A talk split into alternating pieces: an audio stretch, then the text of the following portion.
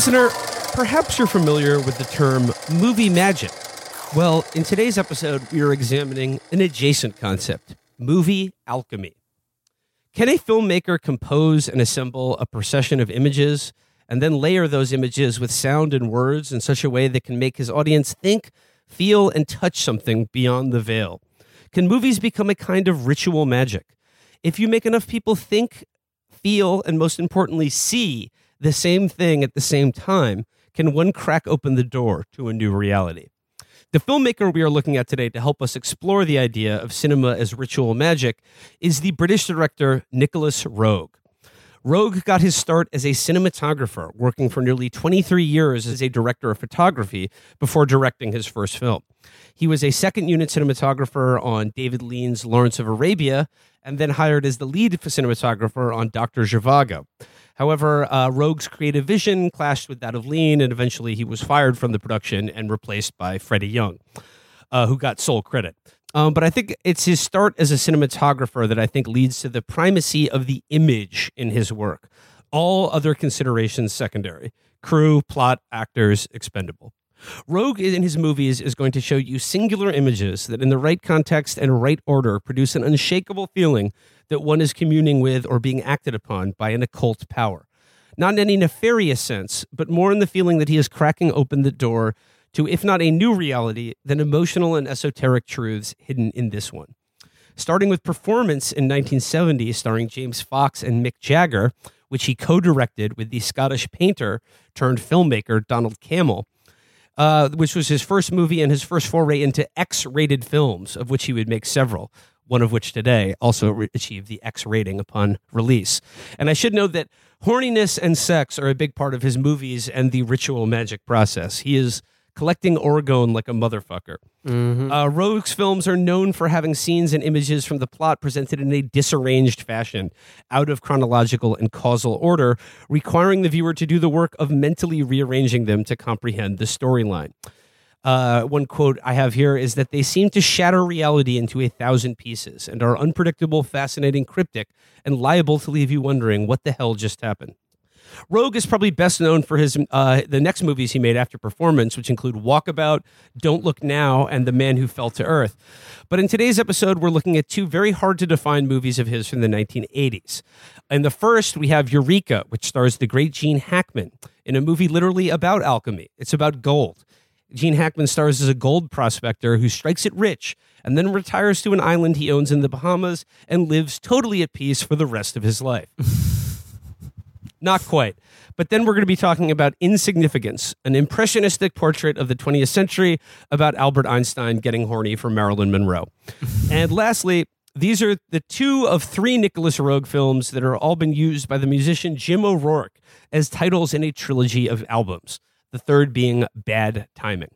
So, Hesse, let's dive into Nicolas Roeg. So, to begin, I'll ask you, uh, what do you make of Roeg and the occult power of images in his movies? I I love Roeg. I especially loved The Man Who Fell to Earth, which was like one of my favorite movies in high school. I watched it like weekly and I thought it was so sick. I love Don't Look Now, which is like still one of my favorite movies and yeah, he really has a way with like color and montage and really color especially I find like movement and fractured images. It's really there's no there's no one no one does it like him truly we could probably do a whole episode on the first five minutes of Don't Look Now, which are like one of, one of the most stunning openings to a movie. That uh, we we uh, could do a whole episode on the last two minutes of insignificance honestly yes. Oh my God, quite a stunning ending to that movie. yeah Uh, but I, yeah, like I, I, I guess with just Roeg, like I, I think he's, I think he's singularly underrated as like one of the most visionary filmmakers of the 20th century, and like yeah, with him, it's just, it's to me, it's about, it's about sex and like power and like what, how what he uses to communicate in his movies, and Uh, have you had you seen Eureka or Insignificance before today? No, I had never seen either of them, or even really heard of them, honestly. Which Well, I was pretty shocked by because I've seen like a l- most of his other movies. I think. To other men, it was the end of the world. To Jack McCann, it was the end of the rainbow. Didn't earn the gold, Jack. You took it from nature. You raped the earth. I found it. The true story of a man richer than Getty, stranger than Hughes, This is only a man. A man is made up of desires. Understand his desires, you understand the man.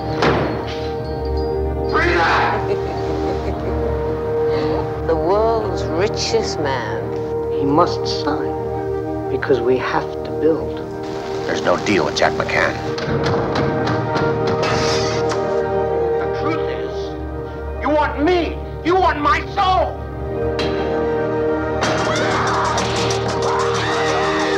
I don't believe in chance.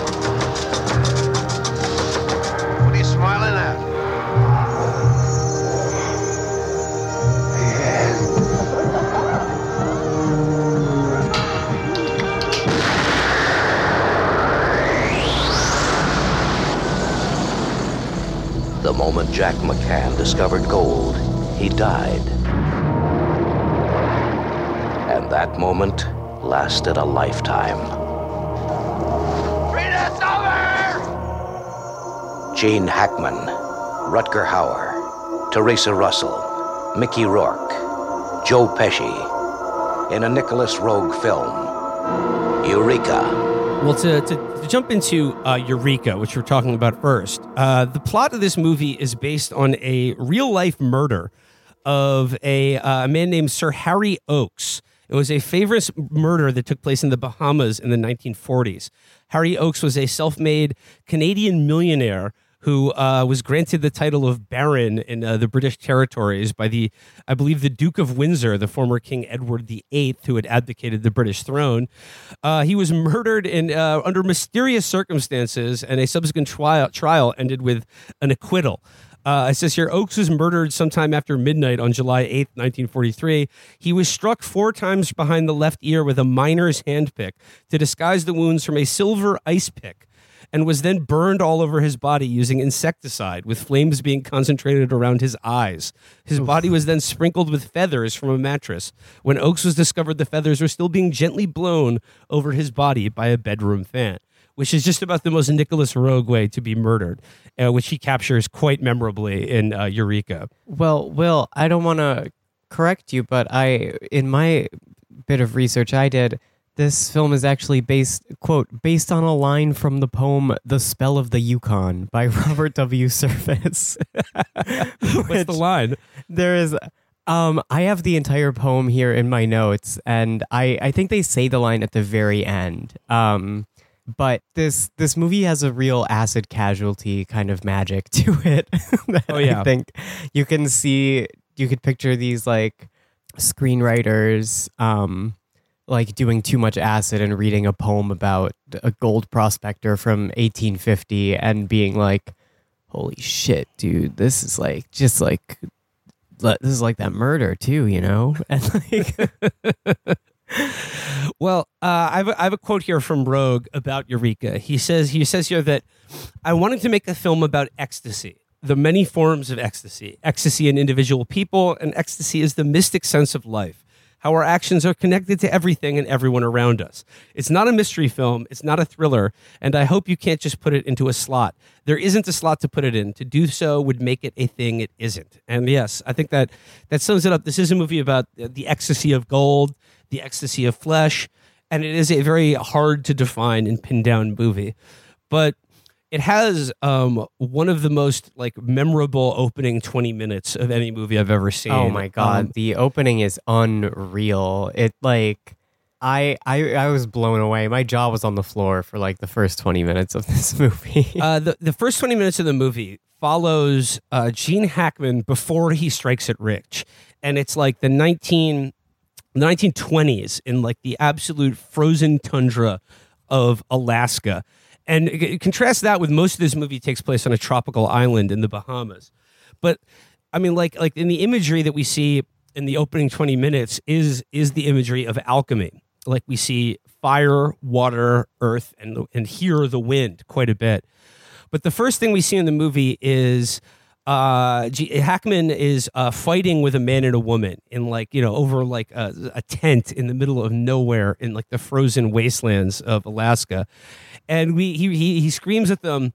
Uh, I don't need partners, and he says over and over again what becomes his mantra in this movie that is repeated over and over again, which is, "I never earned a nickel from another man's sweat." Yeah, and it's used it's used magnificently. And actually the the um it really like explodes at you from this from the opening credits. It's like the first 2 seconds there's like a woman screaming murder and like they're f- Gene Hackman and this guy are like fighting over a a knife and just because this guy's like, no, we'll split it 50 50. And Gene Hackman's like, fuck you.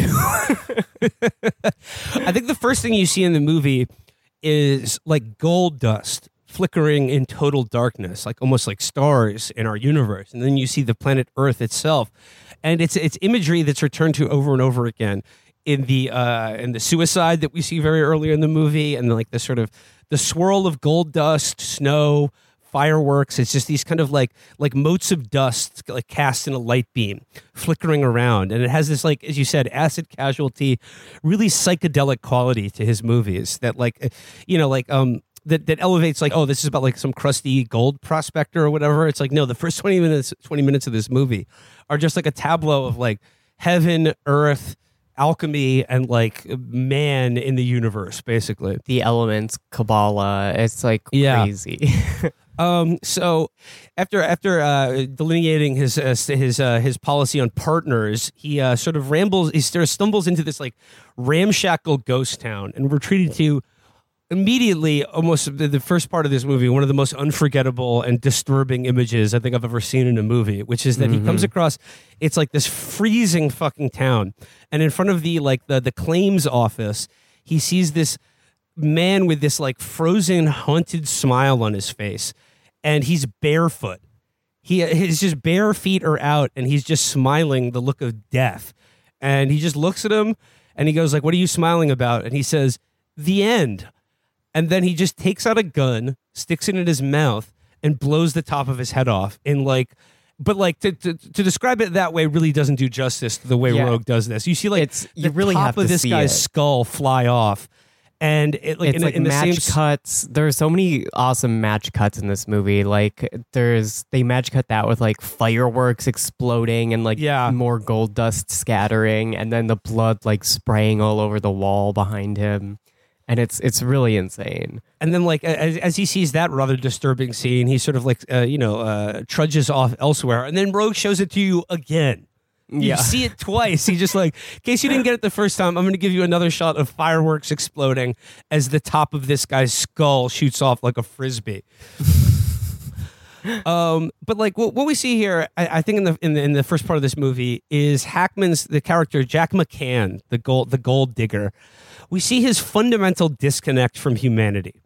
Like he doesn't want partners. He doesn't want to be around anyone or anything. All he cares about is the, like this this this maniacal pursuit of the ecstasy of gold, of mm-hmm. striking it big. And like he's been doing this for years, and is like you know has doesn't have much to show for it. And there's It's there's just- really a movie of di- it's like a movie of dichotomies. There's like the cold and the warm. There's the gold versus flesh is another dichotomy kind of presented, and um, rich white people and uh, the black people that work for them on this tropical island is another one. It's very There's quite a lot of juxtapositions. There's lots of juxtapositions between father and daughter in this movie, between the father and his um, uh, son-in-law, played by Rutger Hauer. Uh, but we get to that. Uh, we there's like you know another like moment of just like real like I don't know magical realism, I guess you would call it, in the scene where basically like a philosopher's stone is like disgorged from the earth in a column of flame as Hackman basically lies dying underneath a frozen tree, surrounded by wolves who are like, you know, just testing him out a little bit in a in a, a sort of prophecy of things to come later in the movie on his life on the Bahama, the life in the Bahamas. There's quite a lot of wolves that surround Jack McCann and his life.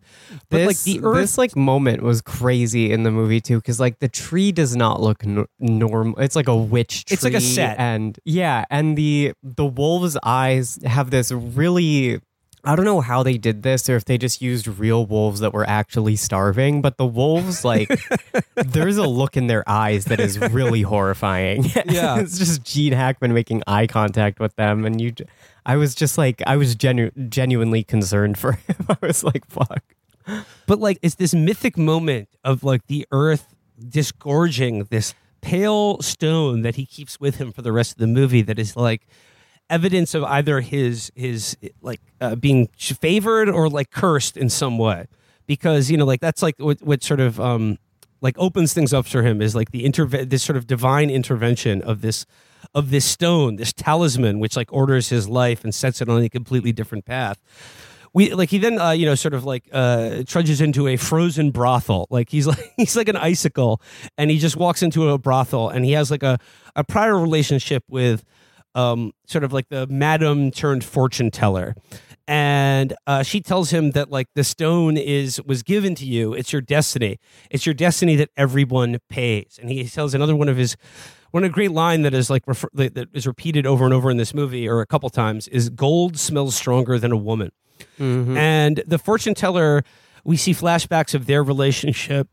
And you know just in this scene like it's just the rhythm of the camera the edits the movement it's hypnotic and she tells him that you'll find what you're looking for you know but after it's different. Like his luck has changed. He's not an ordinary man anymore. And she like she tells him like you know between us there used to just be like your cock my pussy uh, but now like that's all been replaced by gold. Like you only have a lust for gold like not the lust of a man the only the lust for gold. But your luck has changed and it's this like prophecy that is fulfilled as like okay so like the scene where he actually strikes gold is so Unreal. hallucinatory and unbelievable I was like, oh, Paul Thomas Anderson was fucking stealing from this movie like it was a riot and he needed a new TV or something. Literally, like the entire sequence of Daniel Plainview finding oil is just pretty much lifted from this, except it's a lot more hallucinogenic and visually insane in this. And it's just like, it also reminded me of the elevator scene from The Shining.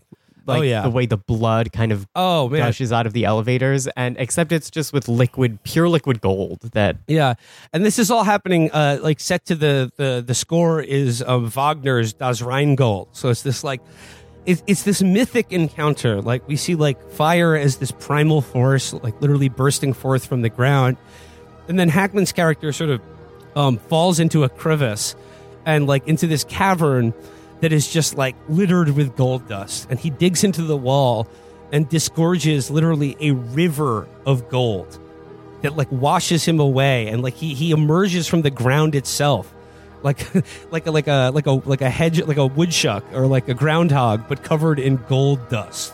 Yeah. but like as th- this moment of his like the the the total consummation of his ecstasy uh it's cut back it's, it cuts back to the the fortune teller uh named Frida. And it's in this moment of like his discovery of the gold coincides with her the kind of uh, almost orgasmic and like like uh last gasps of her life. And it's almost like that like for the prophecy to be fulfilled that like uh, her his love for women or his love for other human beings has to literally die. Hmm And um, there's the moment when he f- like finally like fully emerges from the ground and looks back at the gold and smiles and hops around makes me made me realize like oh Gene Hackman was born to play like a, a prospector who struck gold. He really has that quality to him. hackman should have said the line consarn it in this movie yeah. this dadgum gold. so he strikes it super rich. And uh, he returns to the whorehouse in time covered in gold in time to find her dying. And like in her last words, she prophesies great events happening. And the rest of the movie is set in the waning days of World War II, which is like another very important motif and backdrop in this movie of like a, a, a changing world and like the, the great events and the kind of the the course on which Jack McCann, Gene Hackman's life is set upon. And then like we see an immediate we see like a hard jump immediately 20 years into the future where like 20 years has passed in like one cut. And we now see uh, Hackman with his daughter played by Ther- Theresa Russell Theresa Russell.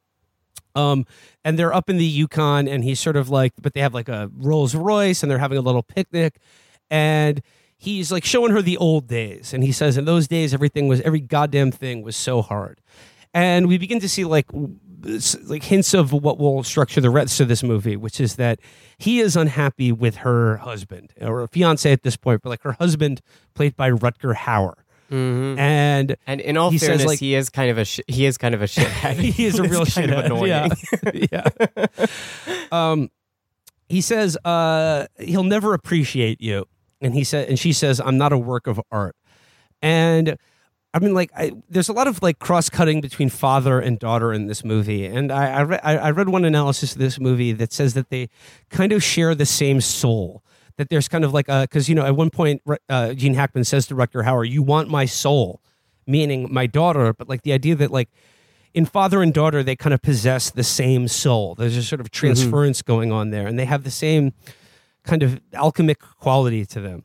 Uh, we can't talk about either of these movies without bringing up Theresa Russell, who it was sort of Roeg's wife. They had two kids together. She was in seven of his movies, so a real muse for Nicolas Roeg. And I think uh, one of, a supremely underrated actress. She is incredible in both this and Insignificance. Um, what did what did you make of Theresa Russell in this movie? I thought she was like fantastic, and especially in Insignificance, I thought she was like amazing. But She's there so good. There is one scene in this movie that is like, and I imagine it's probably Roeg's fault. There is one scene that she that was one of the strangest scenes I've ever seen in a movie, and it's Yeah. the, which we'll probably get to. Well, we'll get we'll get to the, the last quarter of this movie is this, is an extreme departure from the first th- three quarters of the movie. It becomes a completely different movie in a way that I imagine will be somewhat divisive. yeah, But so like we go from uh, the Yukon, like another another cut that uh, transcends time and space. We're now in like basically like off the coast of Florida. Uh, McCann and his family uh, live on uh, an estate called Eureka in on an island in the Bahamas that that he owns. And we see um, the daughter and her fiance um, or, or her husband, played by Rutger Hauer, uh, are on a, a yacht together, and they're young and in love, and uh, nothing could be better. Um, Rutger Hauer does have that kind of face where it's kind of hard to tell how old he is at any given point. so I was I was a little baffled by by his you know what age he could be, but they're definitely he's definitely younger than Gene Hackman, who has been aged up since the last time we saw him. So yeah, he's basically the uh, Hackman at this point is watching his daughter and her and his son-in-law through a telescope. His uh, wife is a bit of an alkie. She's doing tarot cards, and we meet um, his sort of friend and partner. I mean, like he regards himself as his partner, but Gene Hackman certainly doesn't. Uh, played by Ed Lauter. And throughout this scene where he's on the sort of his veranda watching them through a telescope, he's wearing sort of a. How would you describe this sort of uh, dress he's wearing? Sort of a. It's like a streetwear kind of. it's like a snuggie. It's like a snuggie with a hood. Yes, the snuggie. Yeah. He's wearing a, a hooded snuggie and he has like a parrot shitting on him. But in his conversations with his wife, I, I wonder if you noticed that he's holding the hanged man card of the tarot. Oh, yeah, which yeah, is yeah. like getting into some of the the very the very witchy energy of this movie. But basically, like uh, the fractures in his life are the fact that he doesn't approve of his daughter's husband, who is this very louche, kind of dashing but slightly demonic European man named Claude, who's a, a French citizen. Um, basically, all he does is he just has his yacht. That's the only thing he's really into. Yeah, the ultimate European kind of. he reminds me of the um the guy that Isabelle Adjani's having an affair with in Possession. yeah, exactly. He's into dope and sex. um, and then also, uh, the Ed Lauter character is trying to get him to sign off on a deal to uh, sell part of his island or sell the art island to what we later learn is the mafia, played by Joe Pesci and Yeah. Mickey Rourke. What? Really the fourth crazy Mickey Rourke reveal. film we've done. Yeah, the fourth Rourke is definitely a fixture. Um, the movie mindset mascot, if you will. Yes, he definitely is. And I, I did. I had to look up on the uh, the IMDb or in my research of this movie. The only quote I got from Mickey Rourke about doing this movie is he said it was quote lousy. Yeah, I was wondering when, um, at the very beginning, um, when it cut to what hard cut to Gene Hackman in the like Alaskan wilds, I was like, damn, he was probably pissed about filming this movie. And then after the first twenty minutes, I was like, oh, never mind. He was actually filming it in uh, the Bahamas. It's hang out in. Jamaica and Florida, basically. Yeah. where, these mov- where this movie was filmed. But yeah, like uh, there's a, there's a one line where he says, "If you have a fortune, you don't want your fortune told." And then um, we see basically Joe Pesci plays a character that's like very very thinly veiled uh, reference to Meyer Lansky, and and Mickey Rourke is his lawyer, and they they want to build a casino on his island. And they want him to sell, but he has no interest in selling. And he says, and Mickey Rourke at one sa- point says, like, well, this guy, he's kind of strange. And the Pesci character says, there's no such thing as strange. There's only a man. Understand a man's desires, you understand the man. Who is he now? Find out what McCann desires. And like, this is really a question of the movie because the whole movie takes place, we see in this, like, the prologue, the in the, the Yukon part of the movie. But once he gets his desire, like, he doesn't desire anything at all anymore. And like, the question is, like, yeah, like like who is he now? Like how has he spent the last 20 years of his life after fulfilling the greatest ecstasy he could possibly ever achieve, which is striking into that river of gold.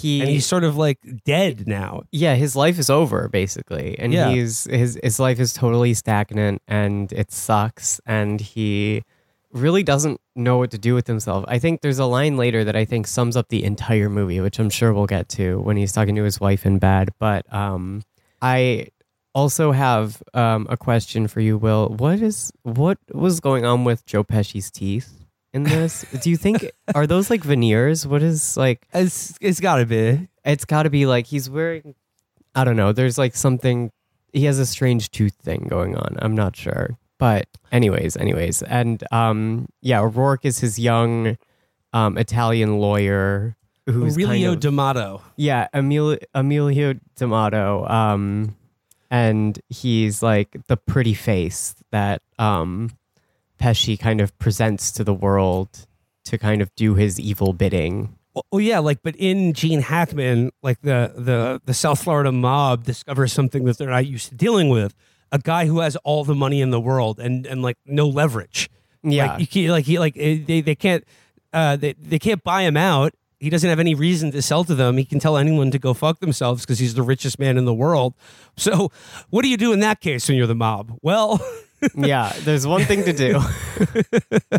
Um so like yeah like pesci has been working with ed lauter who's like kind of like going behind hackman's back to close out this deal because like he's no dummy. He knows what's going to happen if they don't if he doesn't sell to him. They're both probably going to end up in a fucking oil drum in biscayne bay. Mm-hmm. Asa, in this movie there are like a repeated like visual motifs of the moon clocks fortune for like you know fortune telling devices like tarot cards and fire and like i think like magical ritual and alchemy really infuse like every frame of this movie Oh yeah, absolutely. There's And- um this real elemental quality to a lot of the stuff happening and it's all about like creating gold and then like once you have the power to create gold from anything, you're like fucked basically. It's like a King Midas tale in that in that respect, I guess. yeah.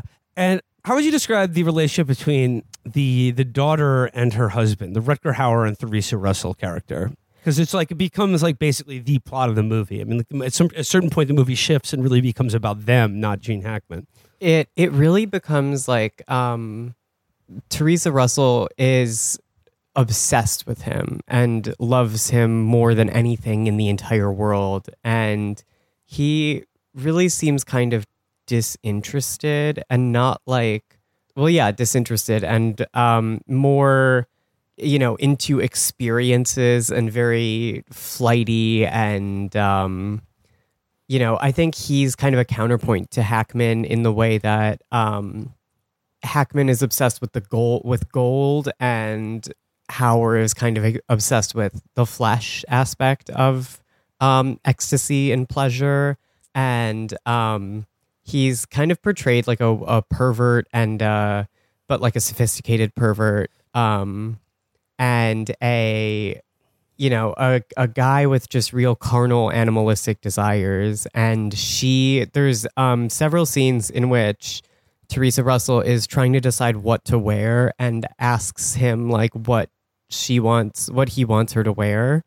And he always picks the stuff that's like sparkly and gold. Like she's um his gold almost but like Hackman at the beginning he has she's like not really his gold. She's just he's like her gold, I guess, because she's like, I love you as a person more than anything, but you don't really love me in that way. You don't know what you want. She she loves she has an all-consuming passion for him that is not really matched by his affection towards her. I mean, he likes her, but then Yeah. there's like also the question of like, does he like her family's money? I mean, he specifically says to Hackman that he never wants to take any anything from him because he doesn't want to owe him anything. Mm-hmm. But Roeg described the Rutger Hauer, Rutger Hauer character Claude as quote a dabbler. This is guy. He's a guy who's kind of a dilettante. He flits about between many things. He's sort of a cad. He has a lot of kind of shallow interests, but he doesn't really know who he is and like who or like who he wants to become, which is in contrast to Jack McCann, the Gene Hackman character, who I think Theresa Russell at one point says the reason like no one knows what to do with him, or like the reason everyone hates him, is because he's like the one man on earth who knew exactly what he wanted and then got it and didn't need anything else. And like whereas the Rutger Hauer character doesn't really know who he is or what he wants, so he always feels at a disadvantage to someone like Hackman. And we see and that he also says like the only extravagance he has is his yacht, and with yachting and sailing, there's no like real goal. It's just you sail around. There's no destination. The destination isn't important. Whereas Hackman, his love is gold, and he has all of it. Like basically, Uh, we see this in the dinner scene where uh, Mickey Rourke comes to dinner to sort of uh, you know uh, do some do some deals, and they all have dinner together. And Rutger Hauer is wearing they're all wearing like like you know t- like a you know a black tie dinner like tuxedos basically. But Rutger Hauer has chosen to wear a a shirt that has it, like uh, symbols from the Kabbalah on it. He, he- and he, he tries to share his his knowledge of the Kabbalah and like mystic Judaism at dinner. And uh, Hackman says, "What are you a yid?" yeah, he gets it at like hype beast. It look it's like Yeah. a hype beast shirt with like a Kabbalah like star on it, and he's like explaining the the true nature of knowledge and intelligence and wisdom and like teaching to Yeah, he's like this point, like this point to the star is for knowledge. This is for Mhm. teaching. This is for seeing, or something like that. yeah And to Hackman, this is like, I mean, he sees through this guy's bullshit immediately. He says, like, yeah And I think he's actually quoting uh, the Talmud. He says there's only one golden rule, and all the rest is bullshit. So he's not just being anti-Semitic. He actually maybe knows more about what he's talking about than Rutger Hauer. one golden rule Yeah. So in Golden Rule, and he says, I don't believe in luck, good or bad, but everyone believes in a little bit of gold, even if it's a wedding band. And Hauer like takes that as like you know a very pointed uh, barb at him, and he tells him. He like he, he picks a fight with him and he says goes that, live at like, Thanksgiving mode yeah, yeah, yeah, yeah. He turns the whole, the whole table over and he's like, "You didn't, you didn't earn that gold. You just stole it from the earth. You raped the earth for it. Like so you didn't earn anything." And there's another thing that Hackman does at dinner, where after dinner is over, he hands out a little tray filled with gold nuggets, oh this was And- so cool and he gives all of his guests just little, little tiny gold nuggets. And when Rutger Hauer gets one, he puts it in his mouth and swallows it in front of the entire table to make a point. And he says, It's only gold. Like all things, it'll pass and I'll send it back to you. like I'll pick this nugget out of my shit and send it back to you. Yeah, and um, it's like really funny because it's Mickey Rourke gets his gold, and his he's like, "Oh, I can't unwrap it because he thinks it's chocolate." It's chocolate. yeah. and Gene Hackman's like, "No, I just like to give out nuggets of gold after um after what a dinner." cool party like, favorite, a- though. That would be awesome. Yeah, that's like sick. that's like literally James Bond villain ass shit. yeah. well, and another like uh, sort of James Bond villain moment, like in, in, in the scene slightly before they all have dinner, uh, Hackman comes home and like his little his philosopher's stone, he keeps it on a pedestal in like the living room of his mansion, and he comes home at one point and the stone is like glowing.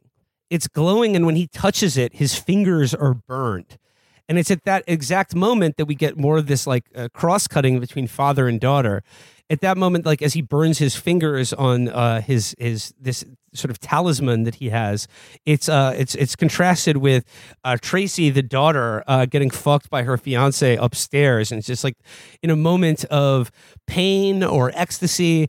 It's like it, and and then in the moment when she's like at, at reaching orgasm, he also shows like there's a gold chain on the uh, nightside table that like falls off and it's like these golden links it's like link you know a golden link between father and daughter perhaps being Mhm. severed or being transferred in some way and I'll, I'll use this to like just just bring up uh, this which is I, I mentioned as a major element of both of these movies the way Roeg, like the, the power of eroticism and sex in his movies, is something that I don't think almost any other director I can really compare it to.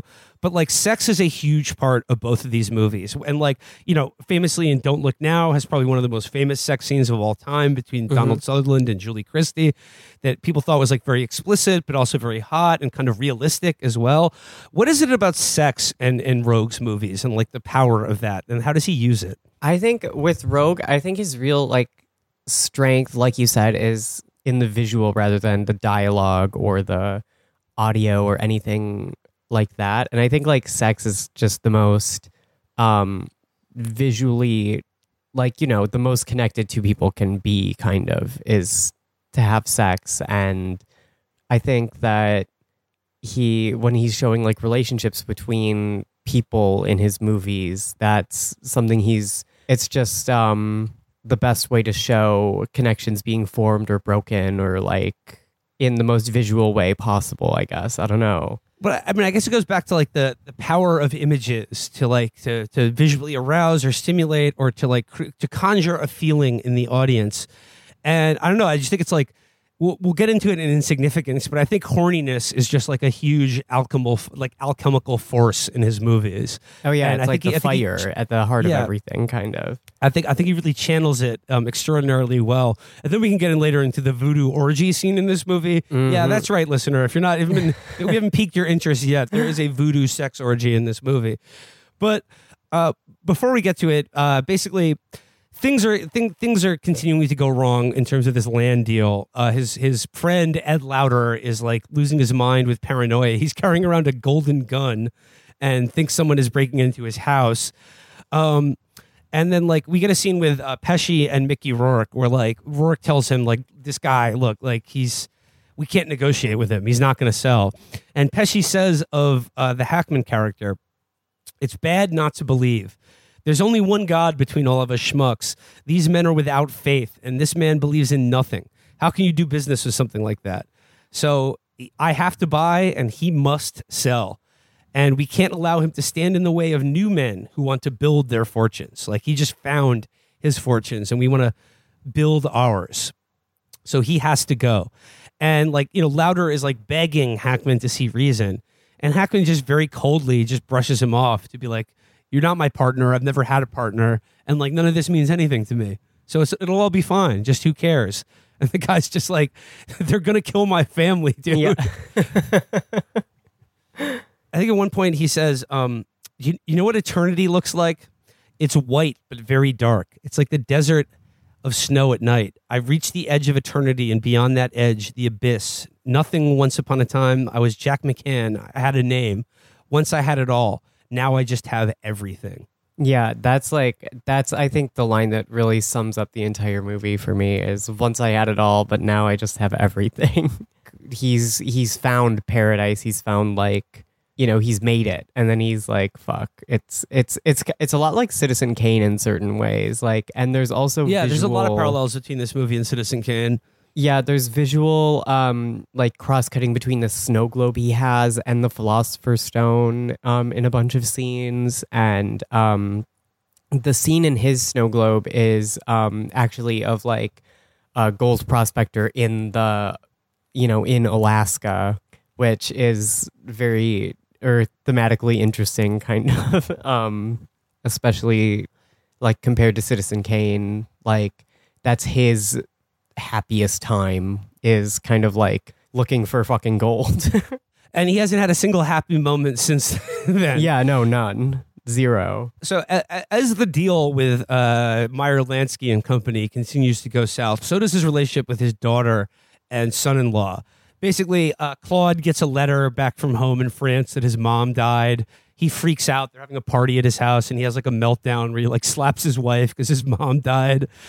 Um, but basically, like he, uh, it just like uh, underscores his own feelings of inadequacy because he's just basically like World War II is going on, and he just fucked off to the Bahamas to like sail around his fucking yacht and marry some rich girl.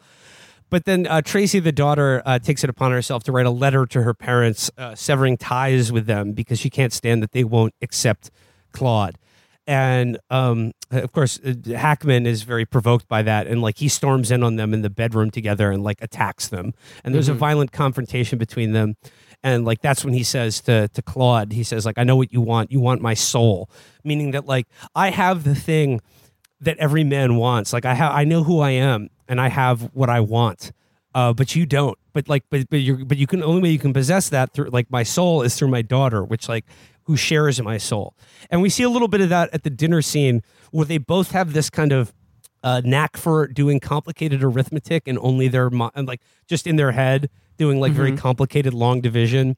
And so like they they share something between father and daughter, and he is very uh, possessive of that, like gold. Like he doesn't want to give away anything that he owns. it's also interesting like um the scene where they like in the scene right before the scene where they're like doing complicated like 10,034 uh divided by 137 um the scene before that um Rutger Hauer tells her like oh uh time is just numbers. Like everything is just numbers basically. Like the future the past like hours minutes seconds. And then they it cuts to the father and daughter both showing like this preternatural understanding of numbers that um, other people don't really have.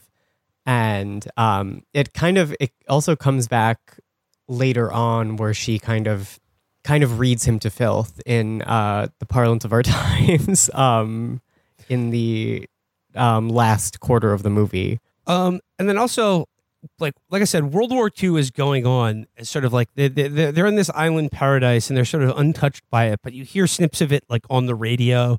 Like at one point, um, Mickey Rourke and Joe Pesci are like paying off some guys to like do the hit on Jack McCann, and you hear like news of Iwo Jima, the, like the Iwo Jima landing is happening. But yeah, like so they, they he sort of severs ties. Um, but like, they rekindle with the mom. The mom tells her that you know her infatuation with her her her, her husband won't last. Um, and then but like a storm is brewing, essentially, literally and uh, metaphorically, and basically as it sets up the murder that takes place, it's just like everybody has like between the the his son-in-law and the mob and his business partner, like three groups of people have like convincing motive and means to kill Gene Hackman. yeah And uh, that's exactly what happens eventually. Uh, but like, okay, so a huge storm hits the island, and then we we see like what, what's going on in the island is that like Hackman is just uh, just, you know taking his motorcycle out in like the middle of a monsoon, just sort of trooping around the island looking for Claude to like tell him off one more time. But Claude has taken Tracy has gone away. She's he's visiting her mother uh, back in the states, and he he and his uh, uh, fellow European uh, pervert have entreated some like officers' wives to go to a voodoo ritual, uh, which basically turns into an orgy. Um, and Hackman gives all the servants the nights off. You know, Hackman's looking to confront uh, Claude, but he's too busy, um, like yeah, doing some voodoo sex stuff. What, what did you make of the voodoo uh, orgy scene in this movie, where we see a woman snuck, suck off a snake? hmm I re- I loved the snake part. I really loved the the androgynous kind of uh the androgynous twink type Priest character slash priestess. yeah that um Claude makes out with for a little bit, and um all the um I all the people at the party's faces like becoming becoming his wife's face briefly. Um I think like the scene is kind of meant to be like a a contrast between like the natives on the island who are very you know alive and Gene Hackman whose life has become like completely languid and like totally stagnant and just like a contrast between the ice in his veins and like the fire in um you know the veins of everyone else on the island who doesn't have uh, a trillion dollars um but it really yeah it's it's a very interesting. it reminds me of the uh angel heart uh, Oh, yeah. the angel heart voodoo type scene in in many ways Yeah, it goes quite a bit further than the angel heart scene, Yes, too, which yeah. is really saying something. yeah it's uh bordering on disrespectful but uh, you know that's that's that's movies baby i don't know well, once again, it's like uh, the uh, the invocation of magic in this movie and ritual, and the way he films it, and once again, like the the rhythm and of the of the of the cuts and the kind of power of the image has a very hypnotic effect. But like uh, th- this all comes to a head where. Uh, like they like he meets on Gene Hackman meets on the dock where like all the principals sort of come together and like Mickey and his Mickey Rourke and his goons are there he tells off Ed Lauter. He tells Mickey Rourke and the mob to go fuck themselves. He tells Claude to go fuck himself. And basically, like, it, nothing matters now. And, like, and this is like, I, I really view it as like the, the murder that takes place in this movie, which is quite extraordinary. Uh, the goons break into his house and basically beat him to death and then torch his body with a weld like a welding torch. They like burn his face off with a welding torch. It's pr- it's pretty incredible. Yeah it's brutal. But like it, it gets to the idea that like he like he's telling everyone to fuck off because he knows that's going to happen. And basically he's like scripting his own death. That this is like there, there's no resolution to the murder because it essentially is a suicide. Yeah, there's no real other way that this could have ended. And the fact that it is basically a suicide is kind of alluded to, or not alluded to, but outright stated when um, in the ending scene, the ending courtroom scene, which, um, you know, I guess we can say now that we've said that he dies, that the basically the last quarter of the movie is a courtroom scene in which Rutger Hauer is on trial for his murder. But at one point during the courtroom scene, Theresa Russell is like, Was it a murder? Because, like, honestly, his fate's been sealed ever since he found that gold, basically. it's a hell of a murder they like they stab him brain him with a wrench Yeah, um, Rutger Hauer's like, Are you kidding? and then and then after burning his face off, they cut his head off with a machete. So like he's he's killed about fifteen different ways, and both like Mickey Rourke, Ed Lauter, and Rutger Hauer are all in the house when he's murdered, and it's never They're like in the room with him, basically. yeah, they're in the room as he's dying, but like I mean, it's like it's it's a mafia goon who actually does the killing. It's actually the the same guy who plays one of the cops in Cruising, a really sleazy New York looking guy. Mm-hmm. But also like with, when they burn his face off with the uh, welding torch. I mean, once again, it's, there's this sort of like there's an alchemy there of like converting base material into something else. Like his body looks almost like I don't know, like it like it's covered in feathers, but like it's sort of it's uh like base material is transmuted into something else, and that in his death is has like an alchemical alchemical quality to it as well. Mm-hmm. Through the elemental transformative power of fire, if you will. Yes, exactly. Yeah, And, um, something else. Yeah, and the snow globe falls. It's very. I kind of laughed when the snow globe fell because it's like, what if Citizen Kane, when he died, what if Citizen Kane died from having his face burned the fuck off with a blowtorch by a bunch of goons? Citizen Payne. yeah, Citizen Kane. They should call this movie "There Will Be Gold." Actually, Yeah. this movie should be called. Literally. So, I, I said we've we've alluded to it, but like the last quarter of this movie becomes a completely different movie in a way that I I said I imagine will be somewhat divisive because it comes a it becomes a very weird courtroom melodrama where really what gets put on trial is not like Jack McCann's murder, but the marriage of Tracy and Claude. And it one like you know everyone testifies against Claude, but then like he fires his barrister and becomes his own, uh, represents himself, and like to get him like to to beat this murder charge of which he's facing the death penalty for, he basically has to like get his wife on the stand and be like. You, you really love me, right? Like I, I remind you, you're under oath, ma'am. Are you mad at me? yeah, are you mad at me? You're, you are, did, did I marry you for the money? I remind you, you are under oath. yeah, this I really did not understand what what was going on, what they were going for with this. I mean, I understand like it's like their marriage is being tried and but thematically it's just so strange and it's executed in a very it's like a courtroom scene but without the intrigue really of a courtroom scene. And it's very this is i think a lot of the when i say like the acid casualty writing it i don't know. I don't th- i don't think it translates exactly to a courtroom environment because you know you have like rutger hauer being like what do you see when you look at me in the eyes? And then you have theresa russell being like i see a man buttoning my frock for me for the first time and then like the the jury's like not guilty like, I kept waiting for the prosecutor because I'm so like uh, conditioned by law and order. Yeah, like, objection, Your law- Honor. Yeah, uh, objection, relevance. um objection what the fuck is going on I mean, I think I think I think what you need to understand about the rather perplexing last quarter of this movie, like the, the courtroom melodrama part, is that I don't think it's really like meant to be taken as like a literal trial. I think it I think it becomes like I don't I don't think what we're seeing here is meant to be taken hundred percent literally. I think it just becomes like an arena of which like the the, the that is like a, a proving ground for the souls of two people. it's like And, love and- itself is on trial kind yeah, of. guilty. yeah guilty as hell but uh, basically, um, like you know, under oath, uh, uh, Tracy, um, like tell, tells her husband that like, how could you be guilty of murder? Like, you can't kill anyone.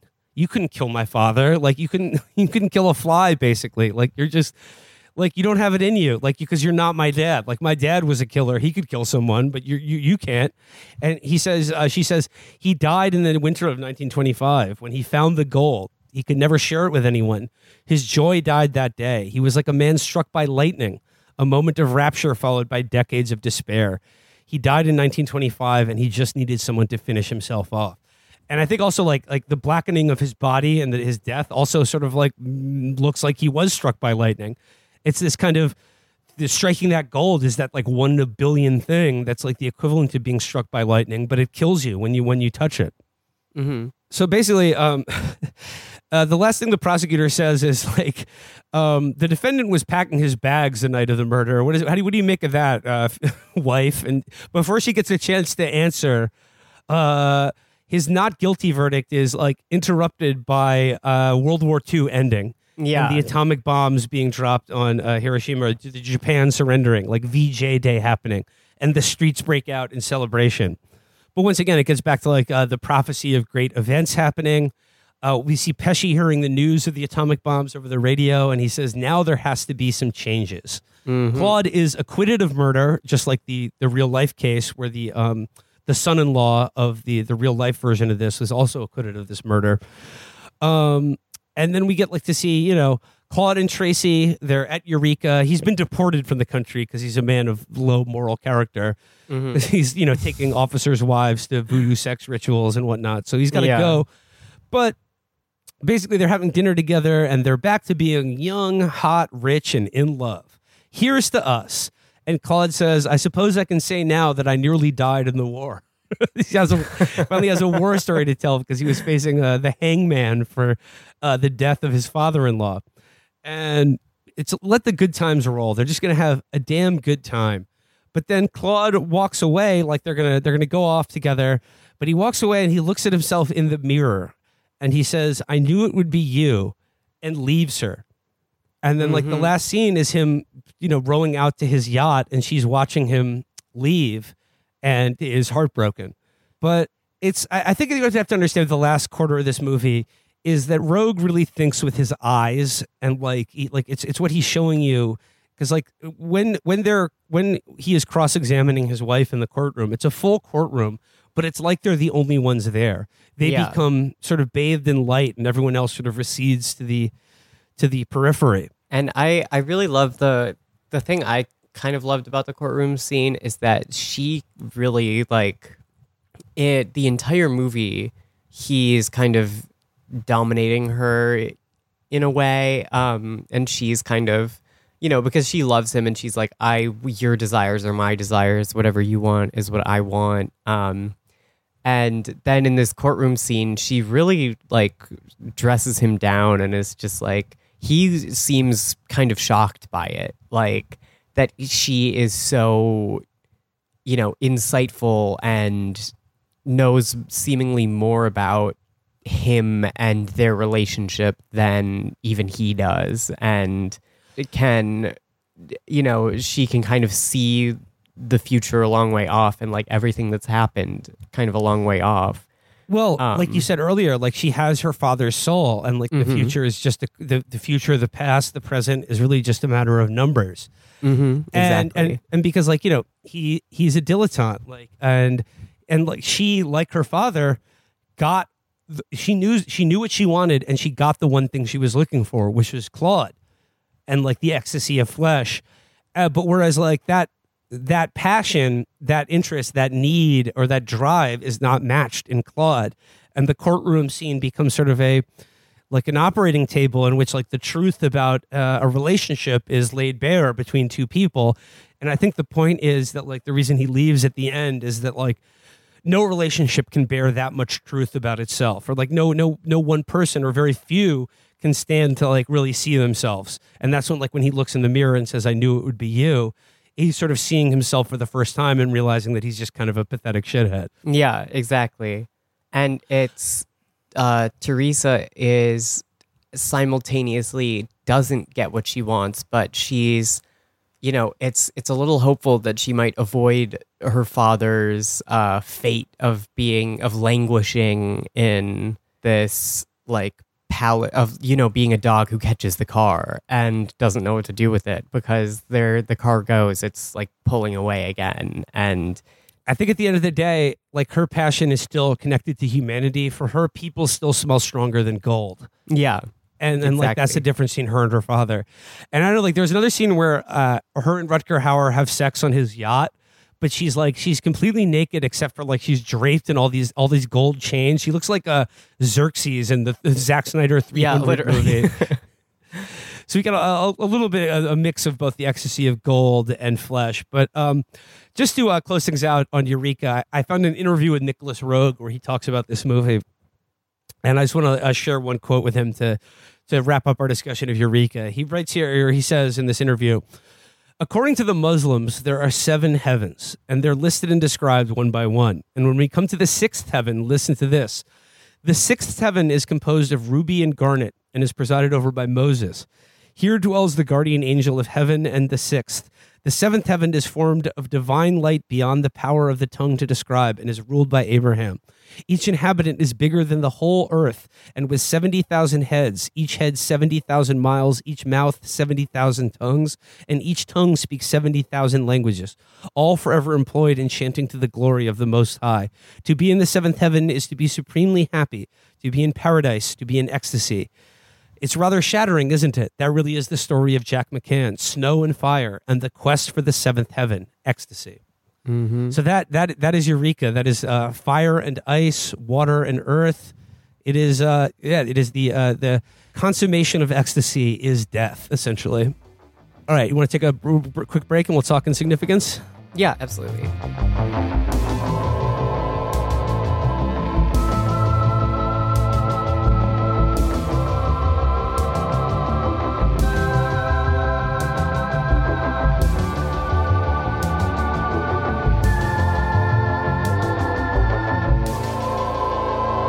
We are back and moving on from Eureka to Insignificance. Uh, now, Insignificance is based on a play by the uh, British playwright uh, Terry Johnson. And the uh, inspiration for this play was uh, the reputed fact that uh, upon her death, in her in her possessions, Marilyn Monroe had a signed photograph of Albert Einstein, and that was the jumping off point for this play, in which. Uh, basically, the, the grand events of the 20th century coalesce around the hotel room of Albert Einstein, in which he is visited by Joseph McCarthy, Marilyn Monroe, and Joe DiMaggio. In the movie and the play, they are referred to only as the actress, the professor, the ball player, and the senator for, you know, legal reasons, I'm sure. But provide these impressionistic portrayals of these like mythic figures of the 20th century. But I do love the idea that Marilyn Monroe died having an Albert Einstein signed photo, like it was like a, a pizza restaurant in Danny Aiello or Yeah. James Gandolfini or something. I think like the a connection like the connection between them in like ritual and like the magic of movies, literal magic, is that whereas Eureka is focusing on kind of the transformative nature uh, and like alchemical nature of like you know one man's life and the role of gold in it. Um, insignificance is very fixated on the alchemical nature and transformative nature of one specific real world event that happened, and it was the detonating of the atomic bombs in Hiroshima and Nagasaki. And that's kind of the, you know, and it's very weirdly, this is like the only thing I've ever seen that I th- think, like, oh, this really reminds me of Twin Peaks season three, which is like one of the most singular things ever made. Like, but this really shares a lot. It has a lot of parallels with that, and um, with a lot of it. It also has a lot of like David Lynch type parallels, like an obsession with the '50s and like Marilyn Monroe and such. Um, and it definitely approaches them in a different way, but it really comes together in an insane way in the last two minutes. Which The is, last two minutes of this movie completely changed the movie entirely for me, or like just it Yeah. opens up a, it opens up a new doorway of what I was talking about earlier about uh, using images to kind of conjure a gateway to like uh, something beyond the veil of this life, and we we will get to that because like once again. Like similar to the end of Eureka, it comes out of nowhere. It is completely different than everything you'd seen before. I would I would say insignificance is probably kind of similar to Eureka, likely to be somewhat divisive because the tone of this movie really flits back and forth between one of whimsy and utter dread. And it's it's it's it's a real tightrope act in this movie. But like, you know, it's like some of this movie is is like, you know, it's it's it's a little bit, you know, charming and funny, but then like with Roeg's directing, it like everything that you're seeing is just really suffused with like the the being haunted by the specter of atomic radiation and like the devastation of nuclear weapons and like the guilt that uh, in this fictional version Einstein feels over what his theory theory of relativity was uh, put with the uses it was put to. And then also in the title of the movie, Insignificance, I think the movie is also about how uh, events and people and, and things in the like uh, f- sort of flit back and forth between being significant and insignificant. And like and, and the movie is also very much a meditation on celebrity and like who is significant and who isn't. Like who's the more significant figure in the 20th century, Albert Einstein or Marilyn Monroe? One hot New York night in 1953, an incredible meeting took place. She was a famous actress. He was a great thinker.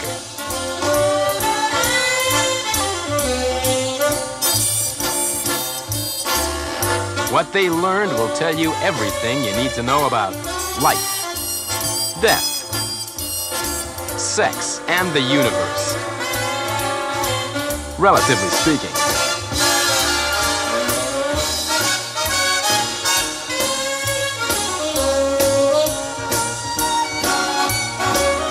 Everything else is of insignificance. the movie begins it's uh it's a hot night in new york and the the opening scene of the movie is the filming of the famous upskirt scene in the seven year itch and now this movie also stars tony curtis who starred in some like it hot with marilyn monroe and here he is uh, uh, you know lusting after a fictional version of her who knows maybe tony curtis and marilyn monroe hooked up for real life I don't know. I'm not sure. I don't. I, I- I'll look for confirmation on that. But uh, we we see like it's literally the guys who are setting up the fan under the street grate to blow up Marilyn Monroe's skirt, and they're like, "Oh boy, I can't wait to see this." And they're like, Yeah, where's she? Let's see those games. and they're like, "I just saw the face of God." yeah. But like, basically, what I what I like about this opening scene is that like you see so much of Marilyn's, or played by Theresa Russell, playing the actress in this movie, in this iconic moment in movie history. And it's also this movie was filmed at the same studio in the UK that the Seven Year Itch was filmed at. So there's another little interesting connection there. But for the guys looking up her skirt, and then like there's this big crowd of people, and they're all assembled to see basically this, the, see some gams, to see the hottest woman in the world's dress get blown up, and then her husband, uh, the ball player played by Gary Busey in this movie. And the one weird bit of casting, I don't know if Gary Busey quite works as Joe DiMaggio, but we'll we'll take that as such. Mm-hmm. But what I like about the opening scene of these two horny guys and like a whole actually real, a whole street full of horny guys looking at Marilyn Monroe's ass is that like that image in the once again the power of images that that image in the seven year itch of like she's standing on the subway grate the, the air gets blown up her dress flies up and you know you see up what, what until that point was just about everything you could see of a woman in a movie. Mm-hmm. I think for me like and or Roeg in this movie that image is as foundational to the 20th century as like the image of like the bikini atoll h-bomb explosion. Yeah, exactly. that like that like uh, once again we get back to the sex and horniness that like in this movie horniness is the real atomic fission that like drives the 20th century and the world that we live in today. And like it's like there's the power of it you know uh splitting the atom and then there's the power of uh seeing a hot lady's ass Yeah. and who's to say what's more dangerous Yeah. or powerful yeah, Marilyn Monroe as kind of a sexual nuclear bomb that yep destroyed the world in the 20th century. so like we, we, we see our four principal characters we have the professor character I, I really loved um, when it cuts to Einstein in his hotel room for the first time, and he is basically doing the um, thing from I swear this is in a Mr. Show sketch, but um, of David Cross looking like um, Einstein and writing E equals question mark on a blackboard, basically. So yeah, we got uh, got the actress on the street showing off the gams. Uh, the ball player is sort of looking on disapprovingly. He doesn't like all these all these uh, horny guys checking out his wife. We've got uh, the professor alone in his hotel room, and the senator, uh, played by Tony Curtis, or our second Tony Curtis movie, which I'm glad about that. yeah, And he is- sweating bullets in a bar. Oh, he's just oh, he's pouring sweat. He is and it's it's a dog of a night. movie. Yeah, It's a dog of a night in Manhattan. It's a it's a hot, steamy summer night, and uh, we, we we follow them around, and basically uh, Albert Al, the professor is or Albert Einstein is staying at the Roosevelt Hotel on Madison Avenue. And uh, he is visited first. I mean, he's visited by all, all three of these characters, but he is visited first by the senator, the Joe McCarthy character, who is uh, pressuring him about you know the classic "Are you now or have you ever been?" And he's like he subpoenaed him to testify before his committee, of which um, the professor Einstein. He, uh, he's pressuring to testify before his committee about communism, and he's uh, the professor Einstein is refusing to do so, and they've subpoenaed him because he's uh, the, the, the next morning he's going to speak at like a world peace conference, and you know McCarthy he doesn't want any of that pinko shit going down, and he wants he's like basically like ever since Oppenheimer, everything associated with uh, the nuclear bomb, people just think death and destruction. But we need men like you on our side to just basically say, hey. The U.S. government is doing a okay. We're fight, you know, we're fighting communism the same way we fought fascism, and like we just, you, you're our guy, and we want to like enlist you for our purposes in the Cold War, of which the Professor Einstein uh, wants nothing to do with. Yeah, he says, um, Oppenheimer, his name is Death. You live in the squeaky clean world of theory, and no one thinks about death when they think of theory. And which is um, really interesting because also um, later in the movie, when Marilyn Monroe and him are talking, Marilyn Monroe is like, I, I understand uh, relativity. And she says, I know what it is, but I don't really understand it and there's this conversation between them about how he built the tunnels through which it could be understood but it's kind of like um, digging the subways. You know where you're going and where you left from, but you don't know how you got there really, and how Einstein kind of dug those tunnels with regards to the nuclear bomb. It's like really fascinating and like I don't know. I really like this the script in this movie. It was really cool. Yeah. It, it, it's great. Um, uh, you know, the, the senator says to him, "You're the you're the mommy and daddy of the H bomb, a true child of the universe," and uh, like he's saying, like you know, uh, there's like he's like they call me both like a, a communist and a fascist, but he was like. And then he's like, uh, the senator goes at one point, he goes, oh, he goes, the whole war was a Soviet plot. And he goes, the Soviet plot, 60 million Russians got died. And he goes, oh, they're tricky. They're tricky. and he also says, like, look, he goes, you're you're the movie star type. You know, like you think you're a professor, but like you think you're just like li- live in the world of science and numbers. But he says you're a movie star, the type that mud sticks to. So he's like, it'll be easy to do this to you because you're a celebrity, and like that's what this movie is really about. It's it's about fame and celebrity. So while this is going on, uh, the actress has left the movie shoot and she's left uh, her husband, uh, Gary Busey, the ball player. She's left him behind to stew and to sort of gnash his teeth. And she's being driven uh, somewhere, but she cajoles her driver to uh, give her his watch and then stop at like kind of like a five and dime store where we don't know the reason yet but she goes in and starts buying like toys. She buys like some toy cars toy trains flashlights balloons and army men. And we go back to this like the sort of uh, effect that editing uh, achieves of like cross cutting between two different scenes and showing images from one scene to underscore what's being talked about in another. And there's a scene where Theresa Russell drops a handful of army men into a brown paper bag and that's right at the moment that tony curtis's character is just like oh the russians are tricky. They killed 60 million people on purpose. Because it was like this is their plot all along. Yeah, no one does a match cut like Nicolas Roeg, like or a a cross cut like him exactly. I mean, like Kubrick gets so much credit for that shot at in the beginning of 2001, but um Roeg has like 10 of those a movie basically. yeah. So like she takes the she takes the watch from her driver, and once again, watches and clocks are like very much a repeated visual motif in this movie, and the entire idea of time and lost time and trying to regain time. The movie is suffused with these sort of like once again impressionistic flashbacks from the life of each of the four principal characters. And like in one scene we get a flashback to uh, the marilyn monroe character as a little girl in the in an orphanage and she has a wristwatch that the other girls sort of like steal from her. And there's a scene that's there's like a, a flash of this scene that's repeated throughout the movie of her lost watch falling into like a, a, a like a, a street drain and this idea of lost time and trying to recover it like uh, either in the physical object of the watch but trying to like sort of make sense of the past or regain some sort of proustian sense of uh, re- of uh, remembrance. And then for the einstein character he has a pocket watch that is repeatedly shown in the movie that is frozen at 8.15 8.16 a.m which was when the first atomic bomb was dropped on hiroshima.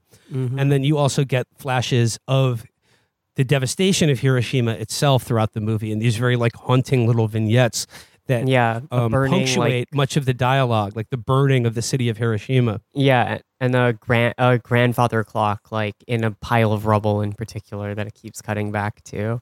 Uh, one of like the the three locations in this movie, uh, one of them is a bar, a midtown bar, at which uh, the senator uh, first gets really sweaty, and and has this dialogue with this guy where he talks about if you're drinking water, you know, according to probability, you're drinking like Attila the Hun or Julius Caesar's shit. Because it's like, you know, it's all connected. Napoleon, there might be a little of his piss in there, but like Mm, Attila the Hun, he's been dead even longer. So there's a good chance there's a little bit of his shit in the water.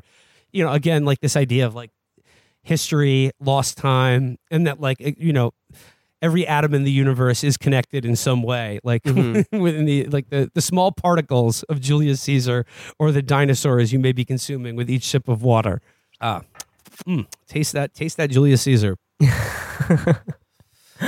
um, but uh, if you, I don't know if you noticed, um, at the bar, there is a calendar on the bar that's like a pinup calendar that features a naked Marilyn Monroe or Theresa Mhm. Russell, but it's like all very it's like sort of uh, a collage.